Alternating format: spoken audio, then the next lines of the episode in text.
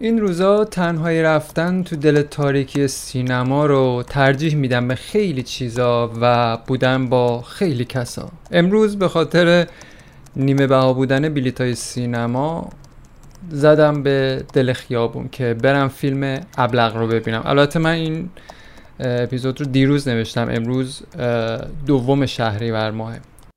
خب بگذریم. یه صحنه دیدم بعد پایان فیلم. وقتی بلند شدم که از سینما برم بیرون که تو همین حالا که اینجا نشستم تو مغزم نقش بسته. مثل اینکه مثلا یه نفر تو مغزم تتوش کرده باشه تا مدتی همین جوری مغزم رو قلقلک می‌داد.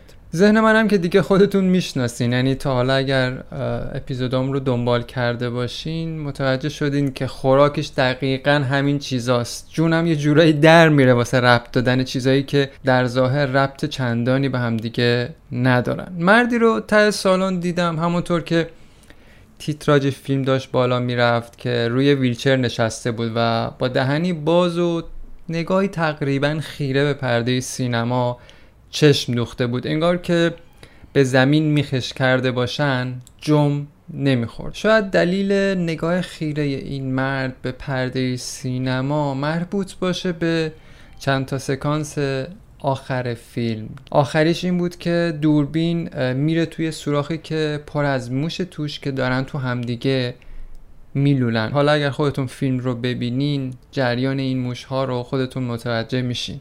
بگذاریم.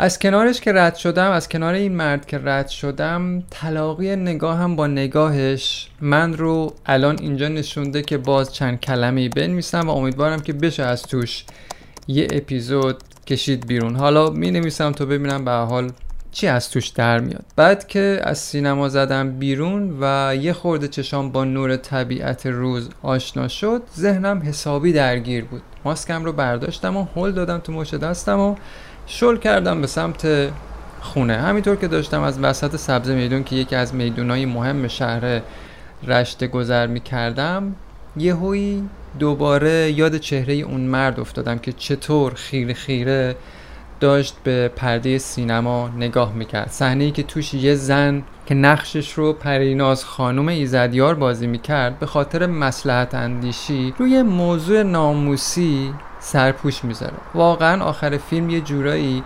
تکونم داد. حالا تعریفش نمی کنم که خودتون اگر دوست داشتین برین ببینید همچنان که داشتم هلک و هلک می‌رفتم به سمت تاکسی های فلکه گاز چهره اون فرد همچنان تو ذهنم بود. داشتم فکر می‌کردم که این چهره مات و مبهوت رو من کجا قبلا دیدم؟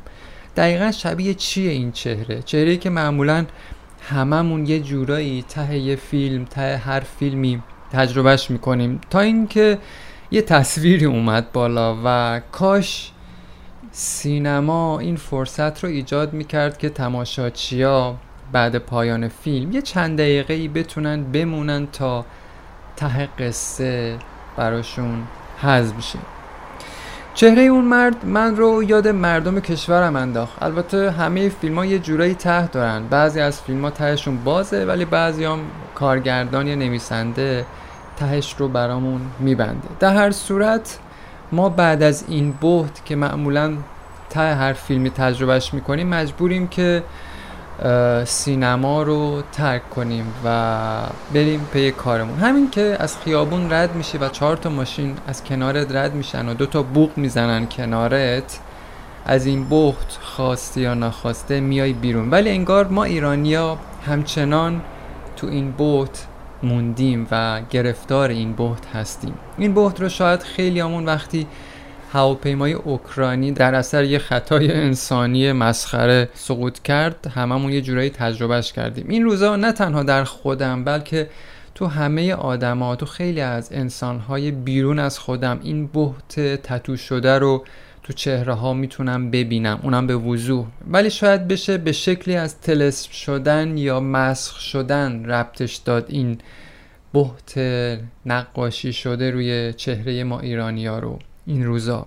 مردمی هستیم که سالهاست توی سالن بزرگ سینما گیر افتادیم یا شاید هم اسیرمون کردن. خیلی وقته که فیلم تموم شده ولی تیتراژ پایانی فیلم همچنان داره میاد و میره. ولی ما همچنان مات و مبهوت نشستیم. بیخبر از اینکه بیرون این سینما با ظرفیت 80 میلیونیش داره چی میگذره.